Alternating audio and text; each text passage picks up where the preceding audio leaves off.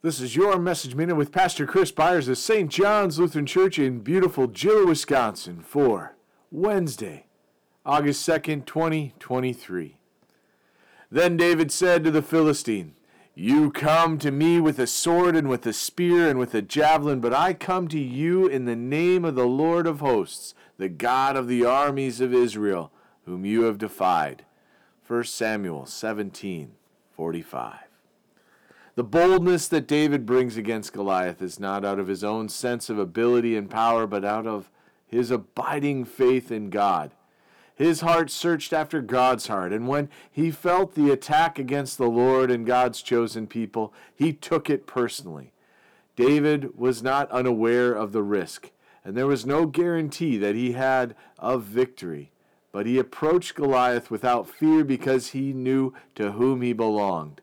As Christians, we too are called to stand firm in our faith and call out all those that seek to mock and defy God. We're not to whimper or cower at the grumblings of those that blaspheme God. But God desires us to stand hopeful and strong against the, uh, against the attacks against the faith. We are given the full armor of God to wear that extends far beyond the helmet of salvation. But we stand with the shield of faith, the breastplate of righteousness, the belt of truth, the shoes of peace, and the sword of the Spirit, which is the Word of God. We have all the tools we need, not only to defend ourselves, but to fight back against the evil and the lies that are often placed before us. When we hear the name of God used as a curse, it should pierce us deeply because that is the mocking of our God. No other name is used in such ways, and we would not abide if it were our name being utilized as we so often hear. Yet we are more often silent. It's in Christ's light we stand, and in the firmest, firmness of His protection we can find our strength. We know that the errors of our past, when confessed, are washed over and forgiven. Let us move forward boldly like David, standing firm in our convictions and always ready to share the faith which we hold true, with the power of our Lord standing by us to still the voices of those who wish to defy our Lord and lead them to know his peace. Let us pray.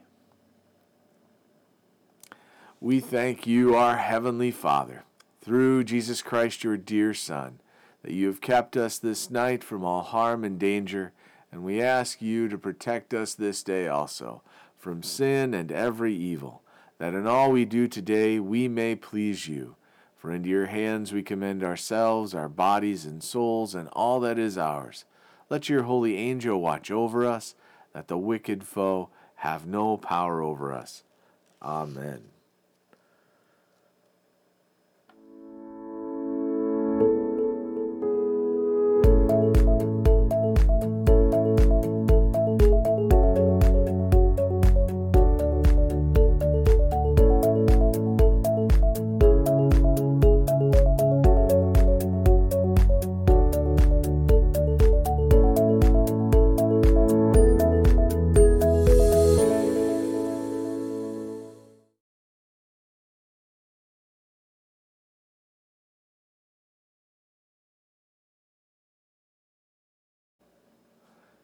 You know, as I reflect on this a little more, I just think on this and think about how powerful it is that God's Word truly stands with us.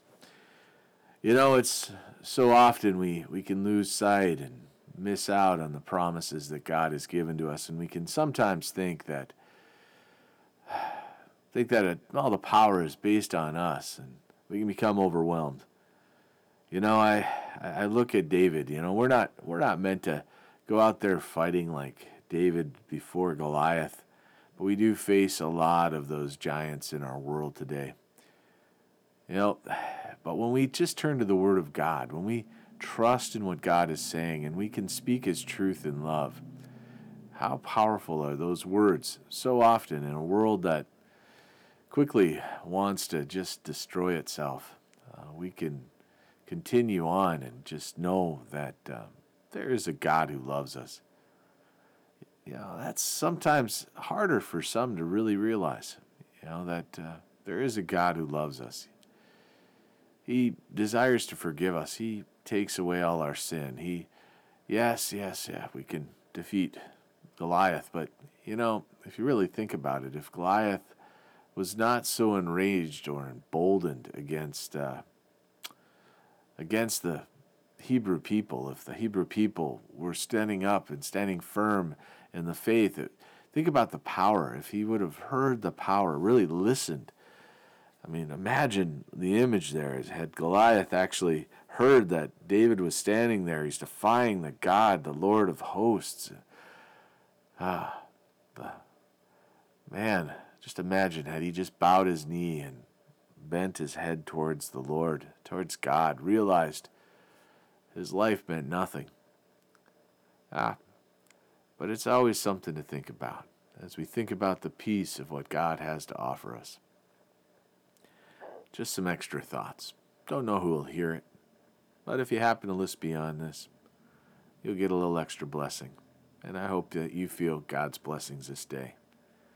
Let us pray for more Goliaths to just bend their knee and bow to the God that we worship, that they may know His salvation, His truth. Have a blessed day.